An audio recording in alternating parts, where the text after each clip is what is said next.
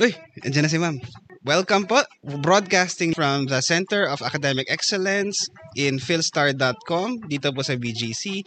Uh, this is Why Naman, isa po live web show kung saan tatalakayin natin ang mga um, simpleng mga issues na merong actually malaking mga dahilan ano, at malaking mga implikasyon sa buhay.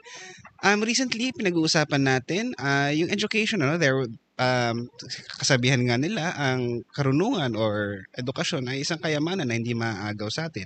Pero, um, bukod sa edukasyon, yung tunay na kayamanan o actual na pera ay kailangan pa rin natin uh, paghirapan at uh, pagtrabahuhan. Ano? Um, sa ang nung naglabas po tayo ng K-12 program, ang, ang pangako ng pamahalaan ay after po natin gumraduate from senior high school ay pwede tayo magtrabaho. Pero nalaman ng DepEd na, well, according at least to their basic education report, no, um, something like 10% lang actually ang nakakapagtrabaho after graduating from senior high school.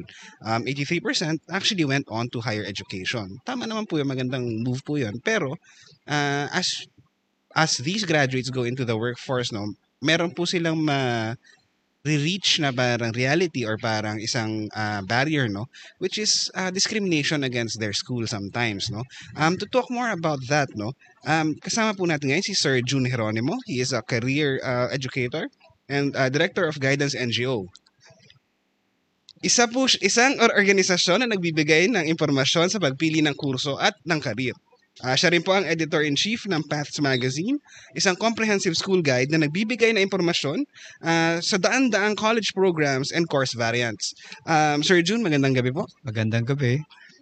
Ayun, at kasama rin po natin uh, ang ating edu- ay sorry. Kasama rin po natin ngayon ang uh, education reporter ng philstar.com at isa rin pong expert no sa pagiging estudyante bilang bagong graduate lang po, si Christina Chi or si Chi. Hello po, magandang gabi sa lahat ng nanonood. Oo. Ayun, so to to get the ball rolling, no. Sir Sir June, um madalas sinasabi no, um at hindi lang ito sa trabaho kahit sa mga social media apps or sa mga dating apps, um, people are particular na ang kausap nila or ang i-hire nila ay galing sa so-called Big Four. Um, ano po ba yun? Totoo ba na itong Big Four na ito ay ang best schools sa Pilipinas? Okay, so yung Big Four you're referring to University of the Philippines Diliman, mm-hmm. De La Salle University Manila, Ateneo de Manila University, as well as University of Santo Tomas Manila. Tama okay, ba? so abo, so big four siya na universities but also specific campuses ano. So very small talaga yung subset na yan. Oo. So uh Well, totoo ba your question is whether it matters no mm-hmm. kung galing talaga sila dun sa well it matters to a certain extent mm-hmm. kasi aminin naman natin na kapag galing sa mga eskwelahan na yan yung graduate alam natin dumaan yung mga mga estudyante na yan sa maayos na edukasyon because one thing is these four schools they conform to the standards in mm-hmm. teaching college programs alam natin yan meron tayong isa site later on paano mo malalaman kung maayos yung kolehiyo na yan. Mm-hmm. We have those statistics no to prove na maayos talaga 'tong mga eskwelahan na to. And uh, of course, alam na alam na, na rin ng mga tao na talagang maa- yung magaling 'tong mga eskwela na to. Kaya talagang magma-matter talaga mm-hmm. no kung galing ka talaga sa apat na eskwelahan na yan. Pero kung hindi ka galing sa eskwelahan na yan, will you find a job? Of course you will. Mm-hmm. Okay? So, ang importante talaga dyan is how you're going to present yourself. What you have learned so far. No? Mm-hmm. How did you perform uh, when you were in college? Okay. Ano yung mm-hmm. performance mo? Kasi meron kang mga grades. Okay? Meron kang grades na nakuha dun sa mga subjects or courses na tinake mo when you were in college. Ang problema dyan is this. Pagdating dun sa presentation ng mga estudyante, mm-hmm. when it, it comes to applying for certain jobs, parang makikita mo may edge talaga yung mga graduates from the Big Four schools. Mm-hmm. Eh. Ang galing nila. Bakit? Isa sa uh, pinaghahandaan niyang mga yan is yung pre-employment okay. preparation. Mm-hmm. Meron silang mga programa dyan. Natural, maayos itong mga kolehiyo na yan eh. Mm-hmm. They conform to the standards. Isa yan sa tinitignan. So yung presentation of themselves, how they're going to uh, answer certain questions, paano sila sasagot sa mga question no ng mga mm-hmm. ng kanilang mga future employer no uh, syempre yung performance din, din nila sa aptitude examinations no mm-hmm. may mga may mga uh, mathematical ability, reading comprehension, language Mhm. proficiency. So, merong ganyan eh, aptitude test Apo. doon bago ka makuha for for certain jobs. Maganda rin yung performance nila eh kasi Mhm. maayos ngayon kanilang ah, pag-aaral sa kolehiyo. So, it matters, Mhm. no? Pero marami pa rin tayong mga graduates from many other colleges and universities na talagang magaling din Mhm. pagdating. Meron din silang career preparation. Mhm. Okay, so that's one thing na kailangang ma-realize ng mga estudyante. Before you graduate from that college or university, are you prepared by your institution Mhm. For employment, no? Kaya kailangan meron silang ganyang klase yung mga mga program, even a placement office. Right. Oo, oo, oo. Dapat merong ganyan, 'di ba? Sa Mm. mga kolehiyo, may placement office pa ba dyan? Kasi these colleges and universities, especially the big four schools, are well connected already. Okay, may network na talaga sila ng Mhm. ah, companies na or organizations ah, kung saan mapupunta yung kanilang mga graduates. Okay, so yung yung mga bagay na yon are very important sa isang college or university. Mhm. Kaya it matters Mhm. talaga. However, sabi ko nga, marami naman tayong ibang colleges and universities na outstanding din uh, all over the Philippines. I will cite many Mm. of them as we go Oo. through this. Sir, as ano interview. lang, no? Sa, Mm. ah, saan po nanggaling itong idea nito ng Big Four? Ah, has it always been the Big Four? May time ba na there were fewer schools that were considered top, no? At paano po? Is it possible, for example, to expand that that ah, list of top schools, let's say? Yes, of course. Uh, nag-expand talaga yung list na yan ng top colleges and universities. Now, we are in the subject of identifying bakit sila naging Mhm. Big Four. Mhm. Okay, now, uh, meron tayong statistics dito, kaya din lang ko ito yung kodigo na to eh. When it comes to certain board exams or licensure examinations, alam natin magaling tong eskwelahan na to. Mhm. For example, chemistry. No? If you're going to look at the performances of colleges and universities in the licensure examination for chemists, Mhm. makikita mo yung apat na yan, andyan lagi yan. Okay? Ang tinitingnan lagi dyan yung passing rate. Wag po yung top notcher. Mhm. Okay? Yung sa top notcher, individual achievement yan. Hindi po yan ah, magandang i-take as something like a college or a university achievement. Kasi, yun nga, hindi ah, kailangan yung passing rate ang tinitingnan natin.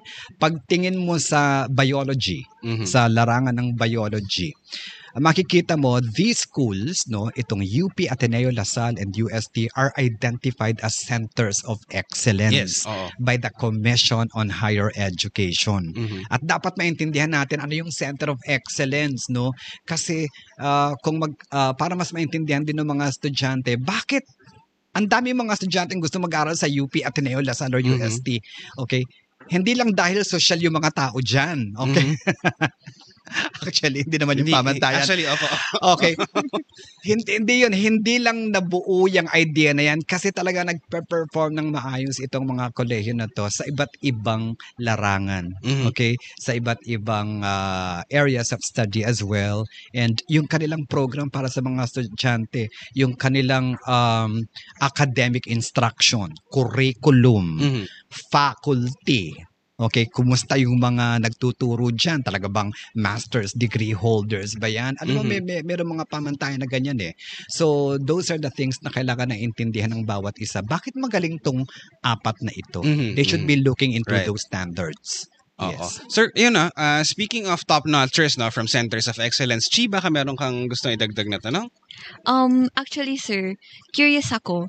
So, how should the student know kung anong industry yung alam nilang hindi naman talaga dapat yung Big Four yung tinuturing na best school for this particular course? Kasi as what you said, um, hindi naman laging yung Big Four kasi yung mataas yung passing rate sa lahat ng board exam. And even sa mga courses na walang board exam. So, parang ano, para sa sir, ano ba yung dapat na tignan na pamantayan ng student? Okay. Ano yung pamantayan ng estudyante? Let me explain first na walang monopoly ang Big Four universities when it comes to areas of study. Wala po silang monopoly. None of them offers college programs. When I say program, I'm referring to what you usually call courses. No, please don't be confused. Mhm. Wala sil, well, none of the Big Four schools are actually offering a, a college program in um, maritime industry, like marine transportation or marine engineering. None of them are offering a college program in aeronautical engineering, Mhm. right? Mhm. So yun yung sinasabi natin na wala silang monopoly pagdating dun sa ilan nating mga careers or college programs. But for those na meron sila, they, they are really excelling. Mhm. Okay, so yung nga yung binang- binanggit ko yung sa ah, sa chemistry as well as biology. But you also should understand na hindi sa lahat ng industries na yan. Okay? Uh, they excel. Halimbawa, let's look into accountancy. Mhm. No? Meron akong warning sa mga tao. No? Pagdating sa accountancy, magaling dyan ng UP. Magaling dyan ng LaSalle. Magaling dyan ng UST. Pero, please avoid Ateneo when it comes to accountancy.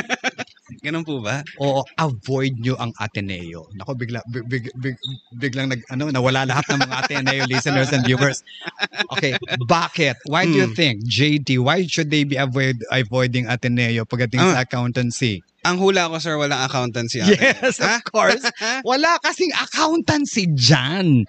Okay, so kaya mahirap mag-compare-compare ng kung ano-anong kolehiyo pagkatapos hindi mo naman alam, uy, mag, mag, mag-accountancy ka pagkatapos sabihin, uy, sa Ateneo ako. Uy, kapatid, walang at walang accountancy dyan. Baka gusto mo mag-dentistry tapos gusto mo mag-aral sa UST Mhm, mhm. wala pong dentistry sa UST. Okay? So that is something that you that everybody should understand. Saan nag-e-excel itong mga kolehiyong ito at ano yung mga careers na hindi mo mapapursue dyan. None of the big four schools Mhm. offer a college program in like criminology. Right. Wala po unless you're going to consider their constituent colleges and universities like De La Salle University, yung kanilang constituent university De La Salle Das Marinas and De La Salle Las, ah, La Salle Ozamis, Mhm. they offer that. Mhm. Okay, pero yung sa kaya tinatanong ko kanina, no, are we going to narrow it down to the big four schools in Mhm. Metro Manila? Pero pagdating sa constituent universities, meron meron nag may Mhm. nag-offer naman. Kaya the important thing is for them to understand ano ano ano yung mga standards in knowing kung maayos yung kolehiyo. Mhm. So, binanggitan natin yung Center of Excellence or Center of Development. Alam ba natin 'yan? Okay, dapat alam nyo kung bakit kayo mag-aaral. Actually, I'm Mhm. going to share something with you.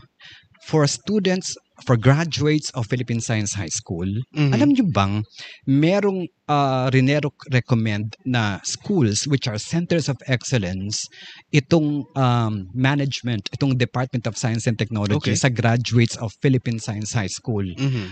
Okay, tapos they also consider yung accreditation. Have you heard of accreditation?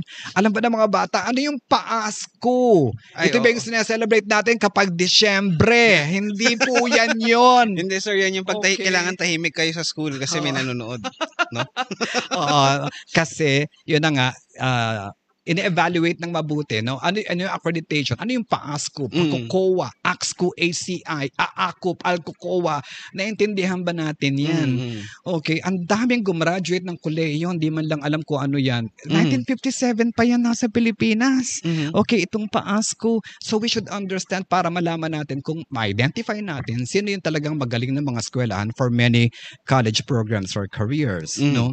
And then another thing is yung board exam results. Right. Just recently, lumabas yung board exam result for pharmacists, di ba? Mhm. Sa palagay mo, sino ang top doon no pagdating sa passing rate? Hula ko sir, UST or UP.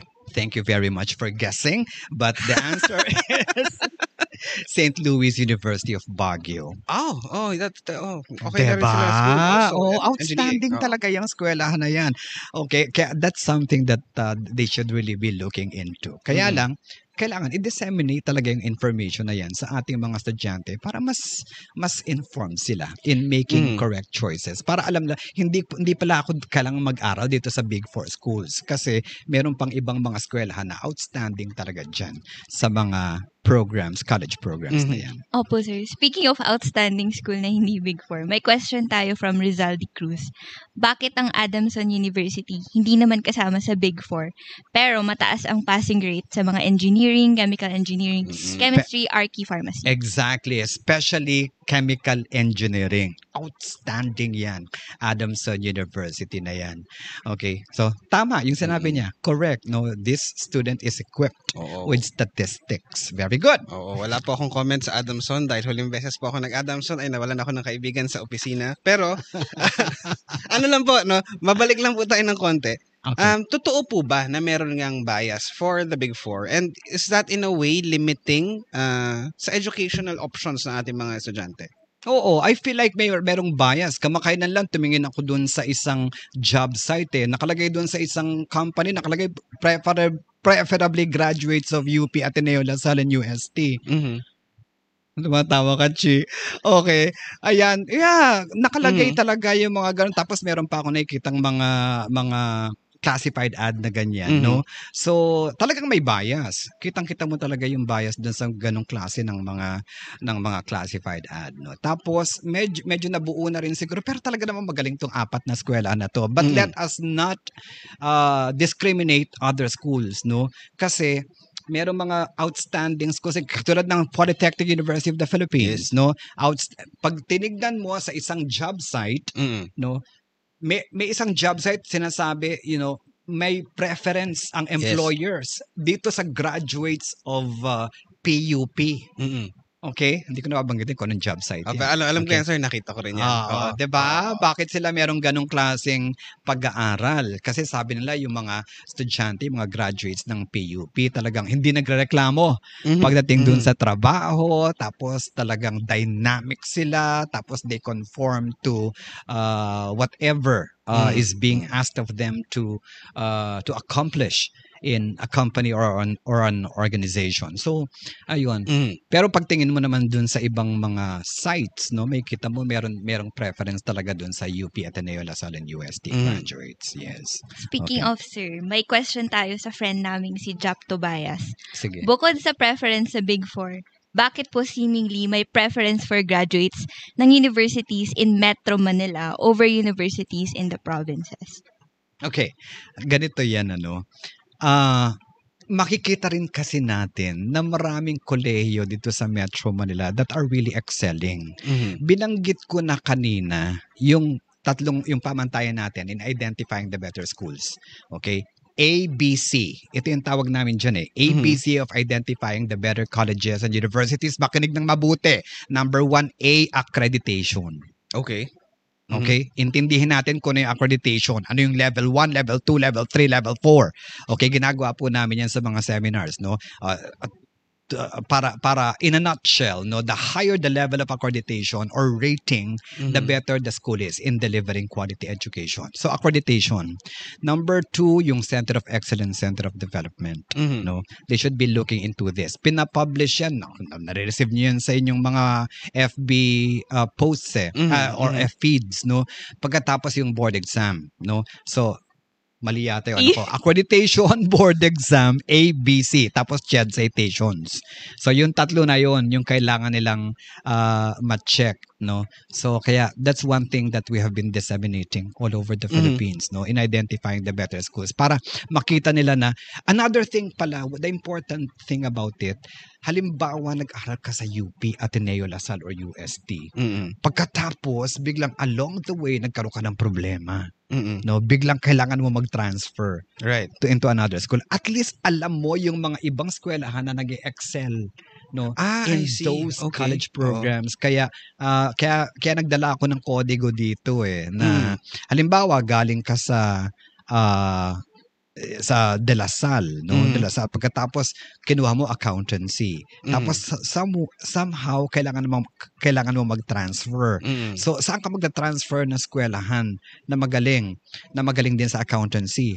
One school is Far Eastern University Manila. Mhm, Outstanding, no? mhm, Diyan sa accountancy board exam. So kailangan alam mo yung mga alternatives mo mhm. pag ah, halimbawang medyo hindi ka nagtagal sa isang kolehiyo. Yes, oo. Mm. Sir, what if naman, ito para sa mga nakikinig na graduating high school students, Mm. what if may two choices ka? Number one, big four school, pero yung course, hindi mo super gusto. Mm-mm. Number Ay. two is, school na hindi masyadong kilala, pero you know you really love the course kasi first choice mo siya. How does a student choose between those two options? Okay, so what we have been telling students is always to prioritize their interest. Yes. Unang-unang hirap mag-aral ng isang bagay na hindi mo gusto. Totoo po yun. Subukan mo nga, Mhm. mag-aral ka ng isang bagay na hindi mo gusto, you'll drag your body to uh, to your classes every day. Naku, pipilitin mong pumasok sa kolehiyo. Mhm, mhm. Diba? Ayaw mo ng BS Math tapos pinakuha sa'yo BS Math. Ano ka ba? Okay. diba? Torture yan, Math pa. kapatid. Okay. So, prioritize mo yung interest mo. Mm. Because when you prioritize interest, sinasabi ko lagi ito, money will naturally follow. Mhm. Okay. Bakit? Gusto mo yung pag-aaralan mo, di ba? You always look forward, forward to attending your classes in college. You will be getting good grades. You will Mm. graduate with flying colors. You will, uh, uh, ano pa ba? You will easily get a job, no? You can easily get promoted in the company or dun sa organization kung saan ka magtatrabaho. Magiging expert ka, magiging consultant ka. Money will naturally follow. Right. That's something that you should always realize. And another thing, no, sa mga, dun, tung, ang ganda kasi nung tanong ni Chi eh, Mhm. do not live a lifetime of regret. Ay, Isa lang yan. ay, ganda. Sayang naman. Mm. Okay, so very important yung yung idea niyan. Always uh, look uh, uh, pursue what you really want. Ayun. Ah, Yun. related po dun, no? Tsaka, as a disclaimer din, no? nag, nung nag-college ako, parang pangarap pa lang po si Chi ng mga magulang Oo. niya siguro. And one of the, kasama sa mga advice back then was, ah, kunyari, hindi ka makapasok sa Big Four, no? Ay, um, pumunta ka muna sa another school and then lipat ka, no? Yes. Is that worth doing? Um, kasi that usually means madad, pwedeng, may chance of madedelay ka ng one or two years. Is that uh, a good strategy pa rin now? Okay din yun, no? I know of somebody na hindi siya pumasa ng UPCAT. Mhm. Okay, ang ginawa niya, nag-aral muna siya sa isang eskwela, hindi ko nababanggitin kung ano. Kaya lang alam niya yung requirement ng Mhm. ng for transferees no para Mhm. makapag, makapasok ka. Hindi ka pwedeng magkaroon ng general weighted average of uh, lower than 2 Mhm. no so ayun kaya ginalingan niya yung ano yung performance niya dun sa isang eskwelahan na pinasukan niya pagkatapos kailangan makatapos ka ng at least 33 unit ah Yeah. 30 units no Yes. uh, of subjects dun sa eskwelahan pagkatapos mag-apply ka for to transfer ayun eh ang ganda ng grades niya Mhm. Okay, tapos pumasa siya dun sa mga qualifying examinations uh, na binigay sa kanya sa UP. Ayun, Mhm. kapasok siya. That's a good strategy also. Kasi, you know, pagka nagtitake kasi ng UPCAT, maaaring wala ka talaga sa wisyo eh. Yes, yes. Nung nag-take ka oo. ng UPCAT, gutom ka, hindi ka talaga naka-prepared, nag-away yung magulang mo or something, ganyan. So, yun. Yan, bakit yun lang naging rason ka ba kaya hindi ka pumasa ng UPCAT? Mhm. Kaya hindi ka talaga preparado. Kaya okay din yun. Kung talagang gusto mo mag-aral sa isang college or university, Mhm. sa big four schools na yan, you want to transfer. So, there. Okay. Taji. Considering, sir, na touch on mo na kanina na it's kinda easier to find a job kapag galing kang Big Four, dito pumapasok yung tinatawag nilang networking, which is hindi lahat ng high school, ay, hindi lahat ng college student or high school student ay alam. Kasi hindi naman siya tinuturo talaga sa class. Oh. So, sir, for you, do you think, do you think may advantage yung sa networking kapag galing kang Big Four? And is it something na kaya mong punan, like, through effort alone kung hindi ka galing Big Four? oo, oo. Kung, ka- kung hindi ka galing ng Big Four, no, ah, kasi itong mga itong mga estudyante sa Big Four schools talagang ah, ang ganda ng network niyang mga yan eh, no? Mhm. Yung yung placement office nga, nga nila networked already. Okay, so kung hindi ka galing diyan, aside from creating an account in LinkedIn, Mhm, mhm. Okay, another thing that you should you should realize is you already have a network. No, Mhm. you belong to a family. You may relatives ka, Ah, yeah. kaklase. Ah, y- yung kaibigan ng uncle mo. Okay, network mo yan. So, uh, you're already part of a network. Marami kang friends, marami kang classmates, no? Ah, kaya, ah, kailangan lang talaga i-declare mo na naghahanap ka ng trabaho. Mhm. Okay?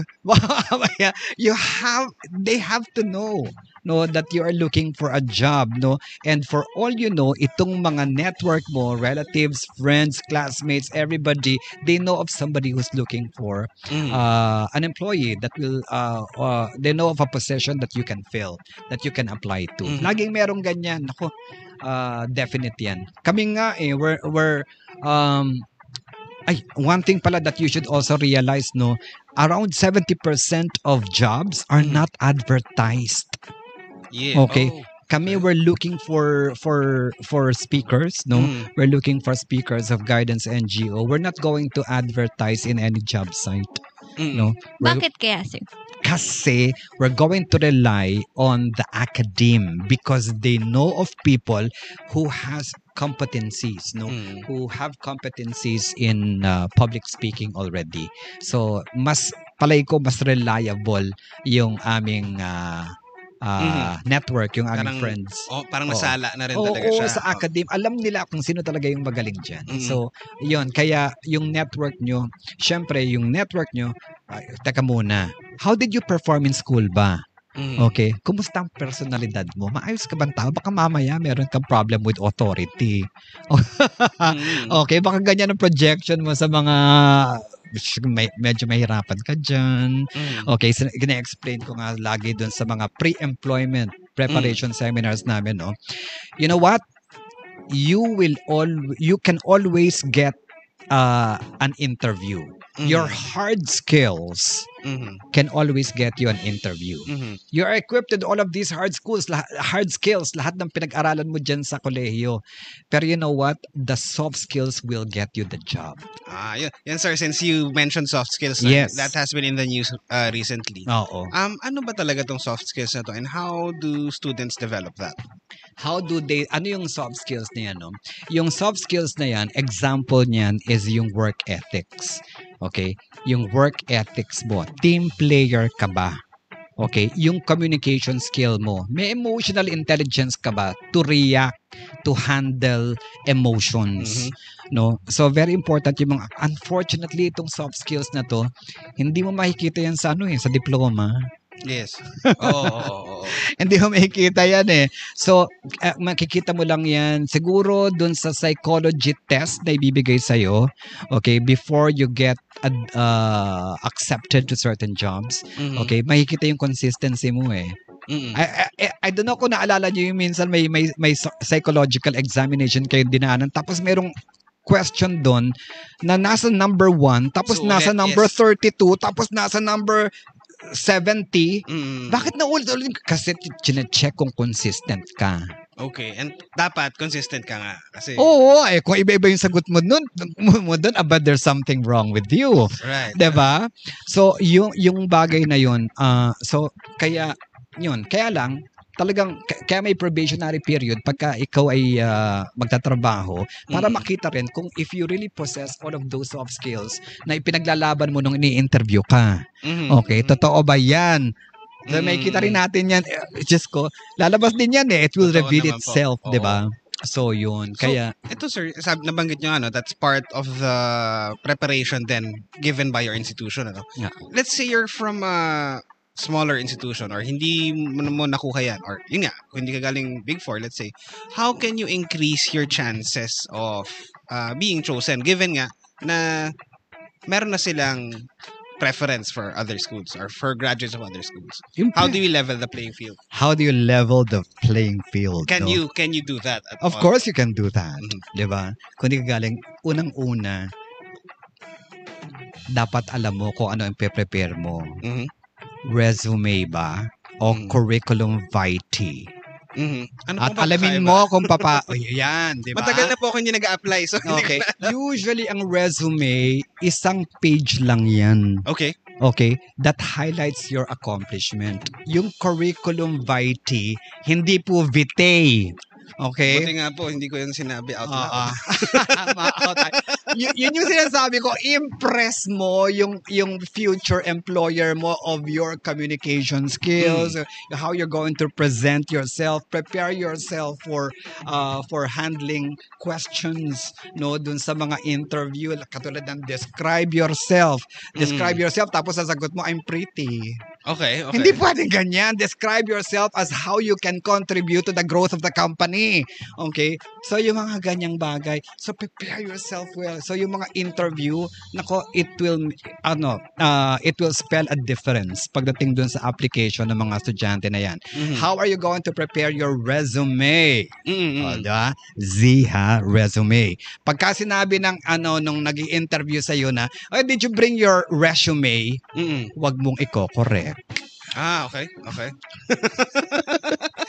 Oo, wag mo iko-correct mga kabyan, di ka matanggap. Oo nga, Okay. oo nga. Ayan, so Kulang sa soft skills. Yeah, how you're going to prepare that eh, sa objective pa lang eh. Just lalagyan mo ng objective yung re- yung resume mo. Pagkatapos yung pala kinopya mo sa Oo, Google, oo. nag-Google ka lang ng ano, objective. employment. Hindi pwedeng ganun. Pagkatapos you, you should know how to prepare your resume. Alam niyo pa yung curriculum vitae kasama yung published work mo. Mhm. Kasama dyan yung ah, kung saan ka nag-attend ng secondary education, ah, elementary education, preschool education, ilagay mo lahat yan.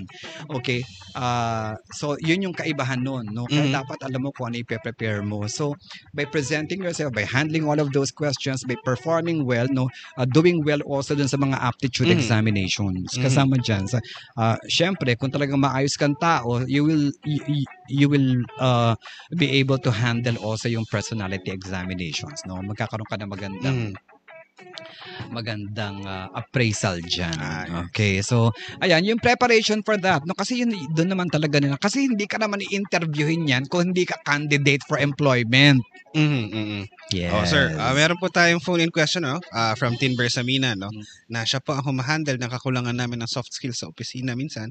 Um, ang tanong po niya ay, if graduates from the Big Four have the advantage, is it safe to assume that other universities na hindi kasama also have ah, their own edge, no? At ano po yun? And para kumbaga, ayun, um, kumbaga, Big Four have, have an advantage. No? So, meron din po bang particular edge if you're not from there? Um, can can Of we the- say from the big four universities? Or depende? edge over what Over the over the more kunya, over the big four graduates. Ah, yun na nga, kasi nga, di ba, as I've said earlier, wala naman silang monopoly of all Mhm. of those uh, uh, studies of one of those disciplines. Eh. Di, definitely, if you're a graduate of the Philippine Military Academy, di mo Right. ka sa military science, Mhm. I wonder if any of the graduates of the Big Four schools really have an understanding of that. So, yun, kaya parang in a way, we're, we're, we're already comparing the Mhm. big four schools with the other colleges and universities, Mm. parang hindi yata tama yun. okay. Kasi kailangan ma- maintindihan nila na always meron silang kanya-kanyang galing, no? ah, okay. merong yes, yes. merong mga pagkagagaling talaga diyan sa mga iba't ibang areas of discipline na yan. Okay, sir, would it be possible naman na may disadvantages if you're from a big four ah. uh, school? Kunya ako, I'm from some school that I- I've found that easily frustrated ako at times. So, meron bang ganong ano? Is that, or baka personal, personal failing ko pala yan? baka personal baka personal ah, feeling mo lang. Okay. ah anong disadvantage? Expectation. Okay. expectation from somebody who's a graduate of uh, the big four schools. May expectation na agad sa yun eh. Uh, I, I- I'd like to share that we've uh, well, we've interviewed somebody who's a graduate of the big four schools. Mm. Kaya lang hindi siya natanggap sa amin kasi Mhm. yun na nga parang alam ko Kulang sa Sa- soft skills? Soft skills talaga. dapat mastered niya na yung English language eh. Ilang English subjects ba kinuha mo? Wala elementary. Oh. Oo, parang meron pa mga subject verb agree uh, disagreement, yung ganun Okay, pagka okay. nagsasalita Mhm. siya, parang hindi niya pa yung you know, may expectation na ganun eh, no, na yeah. Tapos merong merong kaming in-interview na graduate ng Big Four school kaya lang parang namimili siya talaga ng trabaho. Mm. Yung, nag, namimili siya ng area kung saan siya magtatrabaho. Parang gusto niya magtrabaho lang dun sa malapit sa bahay nila. Where, Mhm. pa, parang yung in- inflexibility. Parang Okay. ganun. So, ayun, may mga ganun. Bakit kaya mm, Mhm. hindi katulad nung graduate from like, from PUP daw na parang talagang they will take on that job, Mhm. talagang they will face all of those challenges, ganyan. Kaya Oh. I think I think yun yung disadvantage. Chi, can you relate as someone na pinapressure at marami expectations on you? Minsan lang naman. Anyway, sir. anyway, clear na hindi naman automatic indicator na just because you're from the big four na magaling ka na. Oo. Pero, yun yung ideal. Ang question is, do all of our employers know this? Kasi, di ba, parang sila rin yung minsan nagpe-perpetuate na kapag big four, iba yung pile ng resume nila compared sa mga non-big four. So, parang based on your experience po, how knowledgeable are employers or the industry with regards to yung mga sinasabi nating center of excellence? Um, marami sa kanilang hindi talaga alam yung performances of graduates from various colleges and universities, no?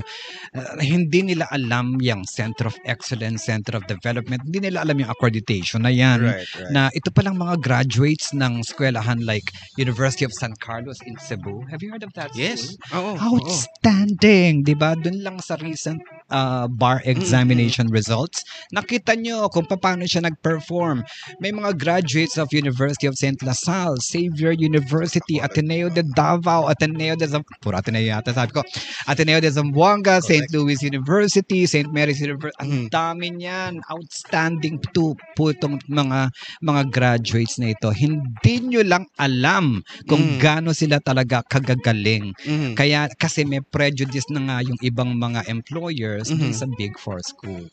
Pero daming outstanding So, students. in a way, parang uh, loss din yun for the employers. Oo, think. kaya dapat yung human resource uh, department nitong mga companies na to Mhm. at organizations inaalam din kung ano yung mga outstanding colleges and universities in the Philippines at uh, uh, intindihin nilang mabuti kung bakit sila naging outstanding itong mga Mhm. hindi po inimbento ng CHED yung Center of Excellence at Center of Development para para wala lang.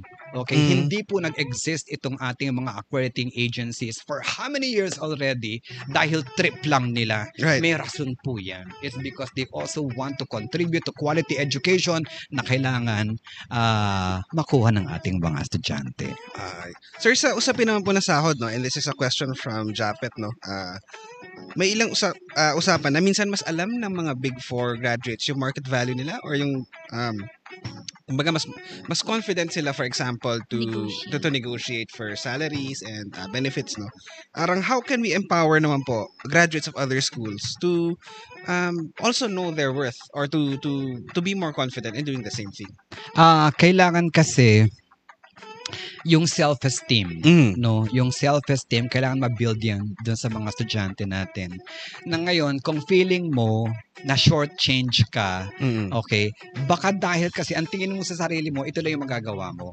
so pwe- pwedeng ang gawin ng mga ibang colleges and universities is uh, well they should be addressing that no kaya minsan may mga seminar kami on low self-esteem Mhm. is because feeling nila parang ito lang naman ang deserve ko eh right na makuhang income eh, ganyan Mm. ganyan. Oh, okay na ako sa minimum. Mhm. Okay, pero hindi nila na-realize how, you know, how uh, talented they really are, you know. Uh, what are those competencies that they are endowed with. Kaya yun, binibuild talaga yan sa isang sa isang tao. And that's more of a personal thing. Hindi naman siya nakatali sa school talaga. Oo, oo, oo. Mm. Ah, yan.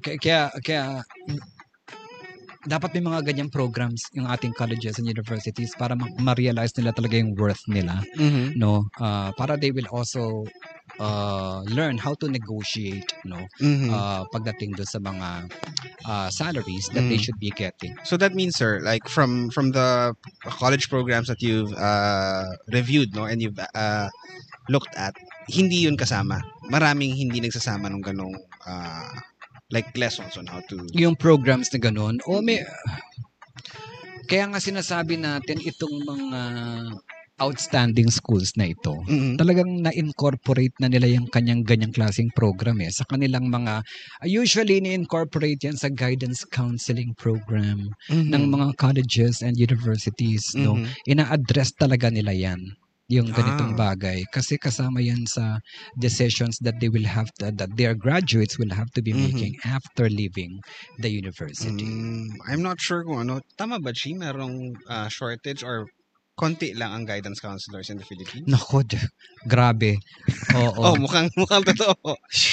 Definitely, definitely may shortage. Oo. Actually, sir, um, another question then. Um, if mag apply for a job yung Mm. college graduates, ano kayang mas prefer ng employers?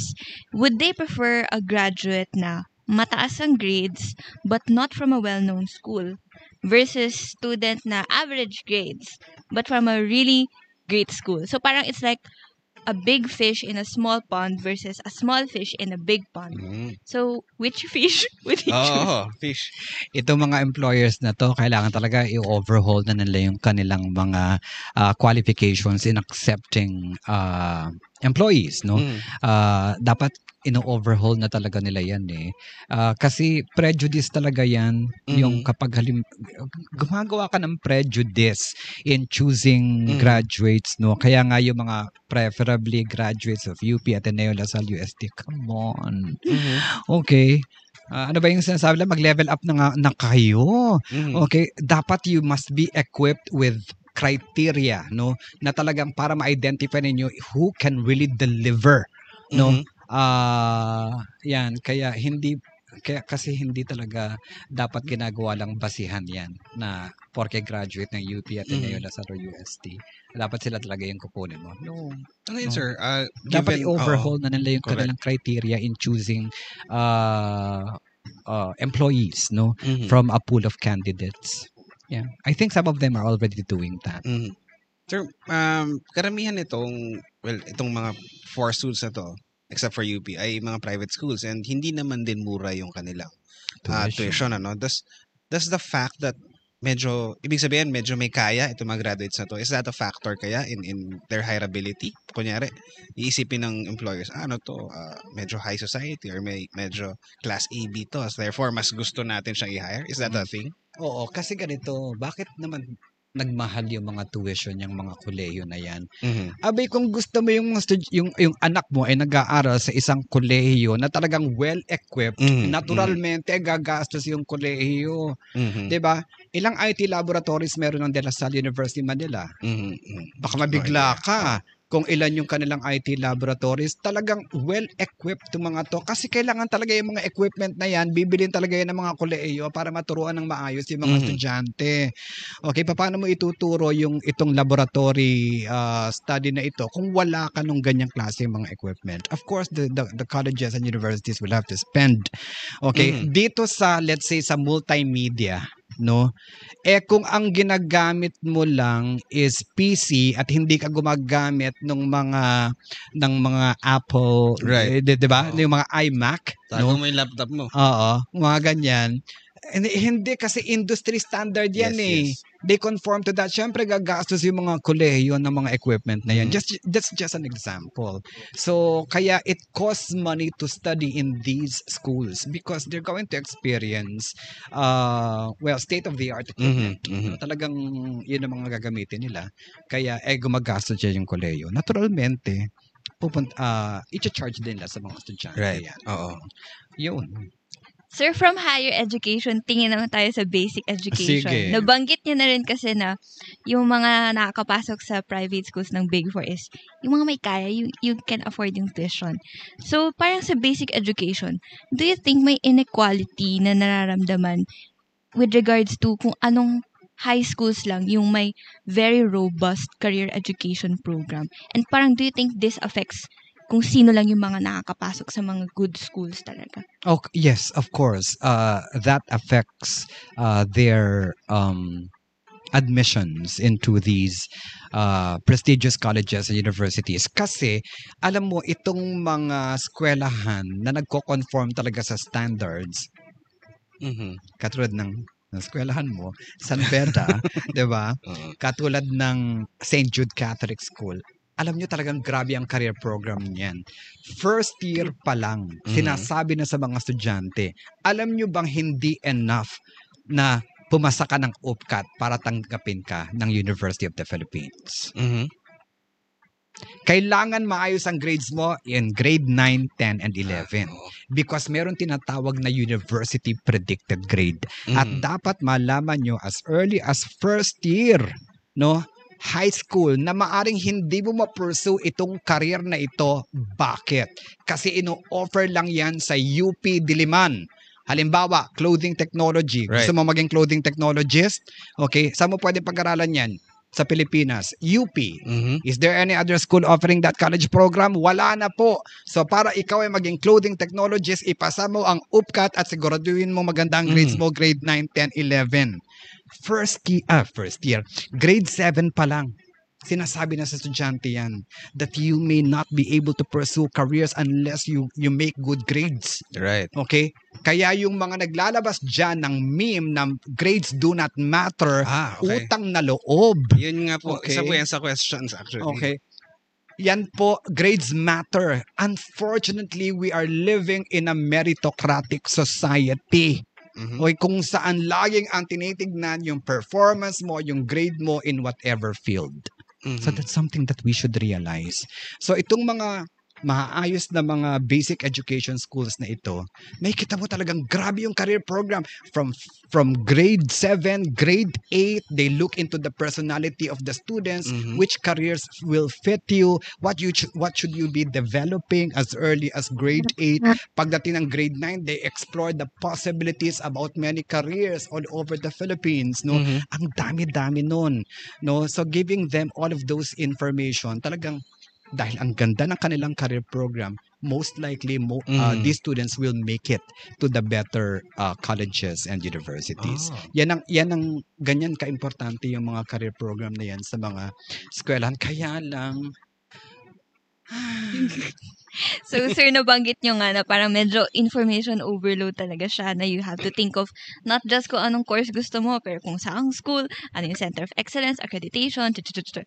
So, parang ang dami mong kailangan malaman. hmm, Pero the practice is, students only really study this kapag pag-graduate na sila, grade 9. oo. So parang dapat ba nagsistart talaga sa grade 7? And sino ba talaga dapat yung maging source of information nila about this? Should they just like leave it up to social media? Mhm. Our parents. social Question media mark?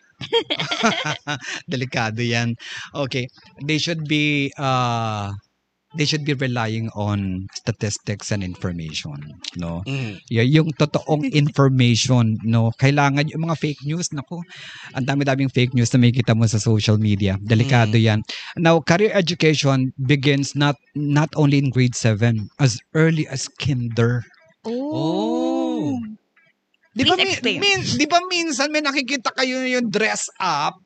Oh, I want to become a fireman. I want to become a Ah, doctor. so part I na want- po yan. Umpisa na Oh, siya ka- nung... impu- Oh yeah, start na 'yan, no? Start na 'yan. Pero of course, dapat may mga storytelling activities Aha. ka that that uh, that point to certain careers.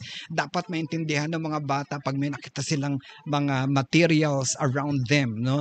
Nakakita yung bata ng spoon, ng fork, nakakita siya ng ng pala, nakakita siya ng ah, ng hammer, nakakita siya Mm. ng ano, na-identify niya na talaga kung ano yung mga saan ginagamit ito Mhm. uh, these things make somebody productive.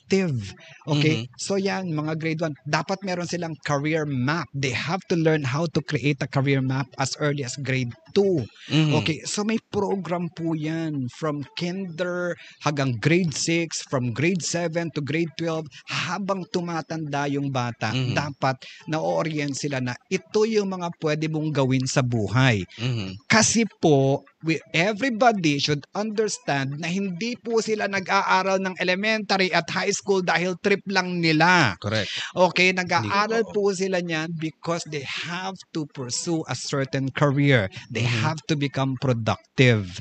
Okay, kaya lang, unfortunately, ang dami kasi eskwelahan hindi pa nagmamature. What do you mean, sir? medyo hindi pa nila nare-realize bakit nag-aaral yung bata ng elementary at high school. Ah, okay, okay. So, parang ano lang siya. Oo, Turo, parang turo, kaila- turo. oh, kailangan magaling ka sa science, kailangan magaling ka sa math, kailangan magaling ka sa araling panlipunan, kailangan magaling... Bakit? Right. Oo. Okay, alam nyo ba na kaya kayo tinuturuan ng araling panlipunan? It's because that subject is meant to develop your existential intelligence. Mhm. Because you may be somebody who will be pursuing a career in political science. Okay? Mhm. You may be pursuing a career in international relations, anthropology, lahat po ng mga subject na yan, Mhm. may rason kung bakit ito tinuturo sa inyo. Kaya lang, yun na nga, parang, hindi, mag- masarap lang mag-aral ng ano, ng geometry, Mhm. Masarap lang mag-aral ng masarap. trigonometry. Wala lang, trip lang. Okay, mga ganon. So, Mm, mm. kailangan na explain ng mabuti sa mga bata Mhm. para ma-realize na, oy, hindi lang basta tinuturo ito, meron niyang rason kung bakit yan tinuturo sa inyo. Because you are you are somebody who's meant to develop these competencies Mhm. for you to become a productive citizen of this country. Right. Ay, nabanggit niyo po, no, na yung itong career planning, no, starts uh, early, in early childhood pa, no? Yes. And may mga times, kunyari, ah, ako, I remember, uh, nagbibis ako, parang, I want to be a farmer, ganyan-ganyan. But, Mm-mm. parang as we grow older, um, nasa, parang nababawasan, ang nababawasan yung options. For example, um, I don't think there is a, well, konti lang yung mga tracks towards, for example, agriculture. Uh, no, may ganun ka story, eh, na, Mm-mm. um, wala masyadong, uh, kunyari, farm schools, ganyan, wala masyadong ganung options. Parang, nababawasan therefore yung, uh, career paths ng ating mga estudyante. Yeah, because because people also make wrong decisions. Mhm.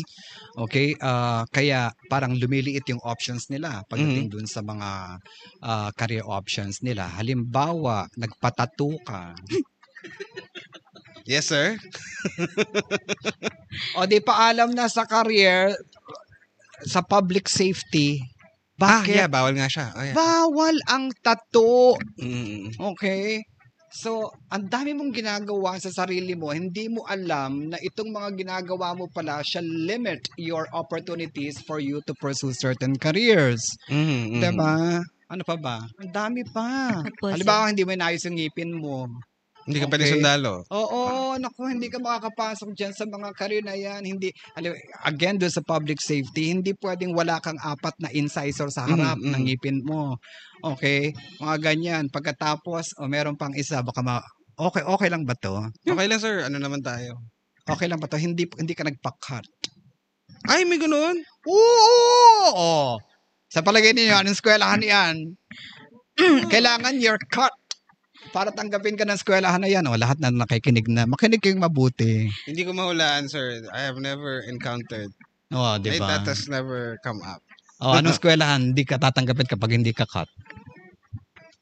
Hindi ko alam. Philippine Merchant Marine Academy. Oh, talaga? In San Narciso, Zambales. That's so weird. yes. Bakit Bakit daw? naman? Hindi, yung, bakit sila manghihim? Anong, bakit siya naging criteria? Kikwento ko sa iyo sa susunod pag nagkita Ah, ulit sige, tayo. sir. Mm. Well, Tama, sa amin na lang tama. yun, I guess. Tama, tama. Speaking of wrong decisions, sir, um, sa grade 9 kasi yung students, they take the NCAE, yung Ah. National Career Aptitude Exam. Yes. Parang ito yung one of the few DepEd assessment tests the students can get to know themselves in terms of what career they want to pursue. Yeah. Para sa iyo, sir, gaano ba ka-accurate yung exam na to? And should it be something na they should ba- make make decisions na make it or break it based sa results ng exam na yun? Okay, yung result kasi ng NCAE, dineclare na ng Department of Education sa website nila that it is not recommendatory. Hmm. They are not recommending any career or college programs based on those performances that uh, the takers have exhibited. No, hindi nil, hindi ito recommendatory. Ba bakit? It is just a glimpse of how a person has performed at a certain point in time. Mm. Okay? So, based on how you have performed now, ito yung pwede mong gawin.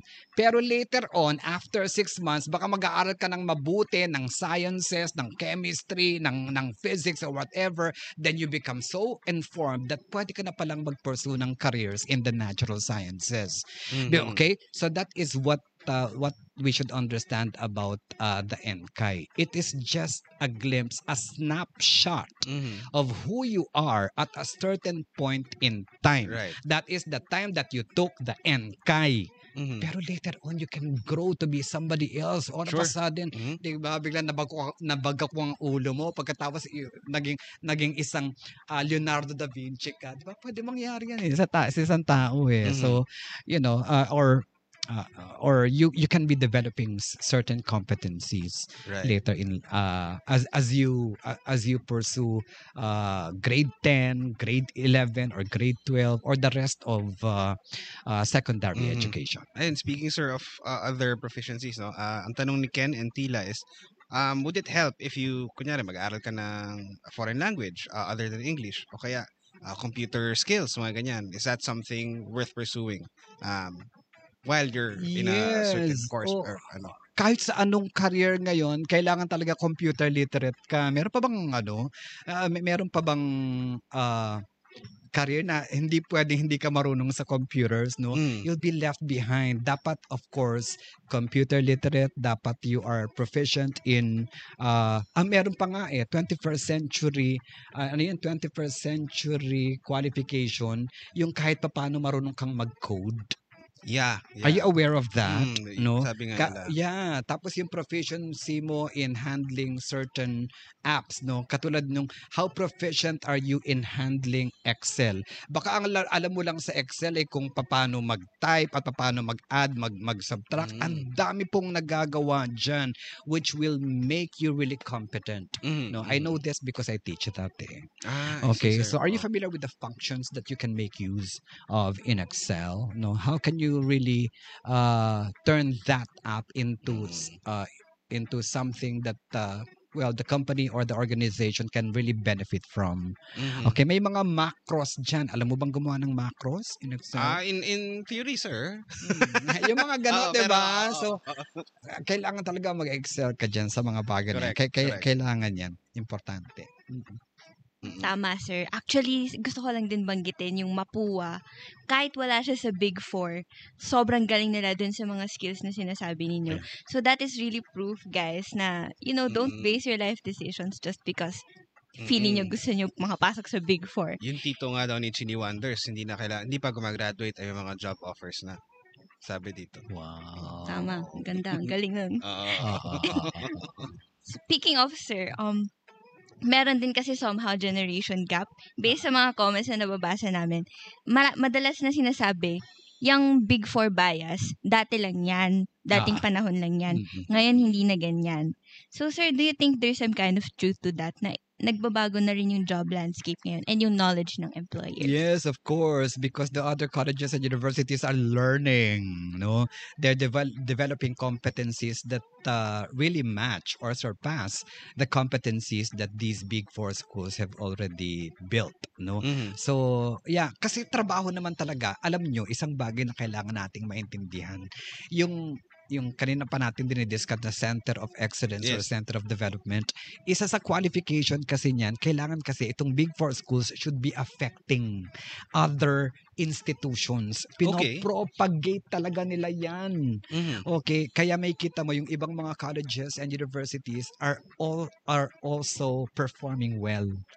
Kasi naapektuhan na sila eh. Kasi tin, kasi sineshare din ng uh, isa yan sa requirement Mhm. no para maging isang center of excellence or center of development no kailangan pinopropagate din tinu, nagtuturo din itong mga eskwelahan na to nung kanilang mga technologies dun sa To ibang mga institutions Ah, tinutulungan talaga nila yan. Mhm. Kasama yan. Okay, so, ayan. Kaya kung nakikita nyo na maayos na ibang mga colleges and universities, Mhm. it's because of that mandate for Mhm. somebody to be identified as a center of excellence. Ah, I see. Yes. So, so hopefully, ibig sabihin nun ay dadami yung centers na ito. And then they keep, yes, ano, and they become more com- competitive as well. mhm, Okay, kasi yun, yun naman ang punto nun eh. mhm. 'di ba? And of course, many universities will be thankful thankful to these big four uh, universities, 'di ba? Correct. Sir, actually naisip ko rin, ibang usapin yung hiring sa promotion. Sa promotion naman, sir, do you think that the people from the big four schools tend to already be in these positions? Kaya sila yung nakakapag-decide kung sino yung mga i-hire nila, ipopromote nila, So parang do you think that also plays a factor? Yung Oo, bias? totoo yan. Kasi usually may bias eh. 'di ba? Mm-mm. Kapag ikaw ay ah, parang meron kang bias dun sa sinong ilalagay mo sa position na to. Kasi dahil. Pareho kayong blue or Mm. pareho kayong green or pareho kayong maroon Mm. or ano ba isa orange okay Yellow po, yellow. Ay, yellow. Marami po sila dito. marami Hindi na kayo makakalabas. okay so yun merong ganon no pero that only means kasi alam kasi nila kung, kung anong dinaanan na Mm. training nitong mga taong to alam Mm. nila yung competencies no uh, uh, nitong mga tao na ito pero if that kung ang magiging basis lang nila is yung alma mater, ay delikado yan. Right. Oo. Okay? Pero I'm sure these people who are promoting uh, their uh, schoolmates, can I call, Mm, call, mhm. call- okay, yung kanilang mga ka- kasamahan dyan na galing sa same school kung saan sila nagtapos, meron silang magandang rason. No? Mm. Correct, Bakit? correct. Mm-mm. Okay. Kaya lang kung yun kung yun lang ang rason nila dahil dahil no we went to the same school, delikado 'yan. Mhm. Sir, at what sa tingin nyo, at what point in the career uh, will that stop mattering? Kumbaga, um, nahaha- nahabol ko na yung, let's say, galing Lasal, ganyan, na parang, oh, pareho na, same na tayo ng competence. Longevity. Are you talking about longevity? Saka here? yung ano rin, parang, kunyari, I will learn on the job, and then, patas na tayo. Parang, naunahan ng konti, let's say, no? Um, um, may advantage ka, so, going inside the, in in the door and then is there a point where okay lang pareho lang naman tayong magaling ganun does that happen but like uh, you were talking about kanina yung continuing uh professional education. yes yes oo. Oo. Yeah, of course. ah, kasi pareho na kayong nandyan sa position na yan. Eto na, pagalingan na. Mhm. 'Di ba? Well, kasi ang isang bagay na mahihirapan talaga yung ibang mga ibang mga employees na mapatunayan is diskarte. Mhm. Hindi kasi tinuturo yan eh yes sa kolehiyo. True, that's true. Kaya lalo na sa sales, no? Pagdating sa sales, may kita mo, grabe kung Mhm. grabe yung performance ng isang empleyada na to sa sales kasi Right. yung diskarte niya kakaiba. So ito yung bagay na something that they should always be watching out for. No, but but it's not eh, you know eh, the uh, graduates from big four schools and everybody is entitled to it but how fast can you learn that right oo oo oo, oo. 'di ba yun yun ang ah, yun ang ah, that will matter eventually Parang what I'm getting sa discussion natin, sir, is ang daming kailangan malaman ng student. Like, they need to educate. Kailangan sila rin, they have to be their own career educator. Pero at the same time, sir, do you think that somehow nagpa-play din ng important role yung community, teachers, and other institutions dun po sa pag-hone ng knowledge nila about what career or what school they should be like aiming for? Exa- oh, yeah, of course. Ah, katulad halimbawa ng mga teachers, no? It will matter. Kasi halimbawa may mga teacher na halimbawa pagka magulo yung estudyante. Pag magulo yung estudyante, sabihin ako, anong mangyayari sa iyo, no? Ah, a- anong magiging trabaho mo? Palagi ko paglaki mo magiging sanitary engineer ka eh. Mhm, mhm. Ano ibig sabihin ng sanitary engineer? um What are they referring to? I, I think janitor Oh, yan janitor. Oo. nagkakaroon talaga ng prejudice against sanitary engineering. Alam ba Hmm. natin na that's a very Yeah, noble exactly, career? exactly. Because admit it or not, JD, Chi, admit it or Mm. not, we produce waste every day. Mhm, mhm. Admit it or Oo, not. yan. And Oo, there's oo. somebody who's taking care of that. Yes. No? It's a very noble career. Kaya yun, kaya yung sinasabi mo, everybody should be taking part in educating our uh, our students Mhm. about these careers. No? Concerted effort to. Sabi nga natin, no, it takes A village?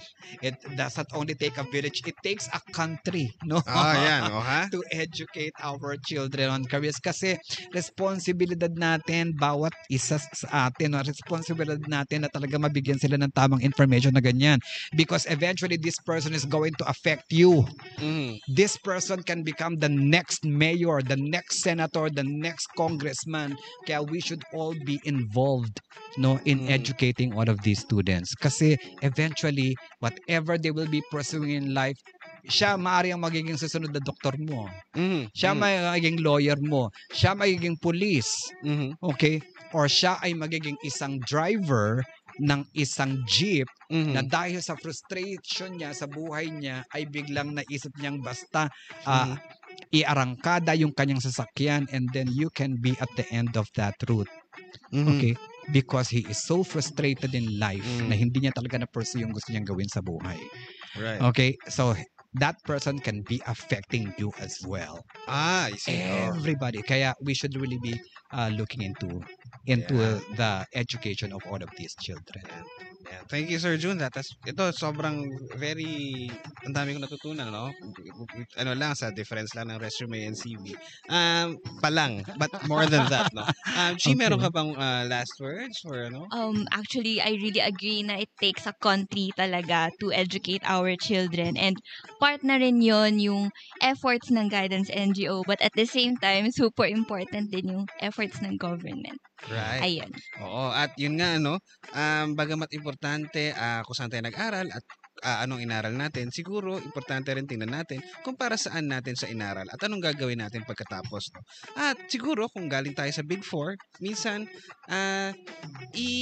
i- i-humble natin sarili natin. Sabi nga no, ng isang pantas si Looney, no, sinabi niya kay Balakid dati, UP ka ng UP, bakit? Graduate ka na ba? So yun, focus lang din po tayo. Let's do well and ah, let's serve yung yung country natin. Kung meron po kayo natutunan, ah, sana po ma- mag- magkita tayo ulit next week ah, sa susunod na episode ng Why Naman.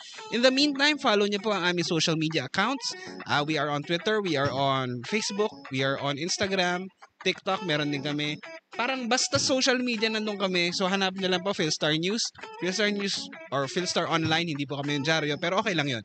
Okay, maraming magandang gabi po sa inyong lahat at salamat sa panonood.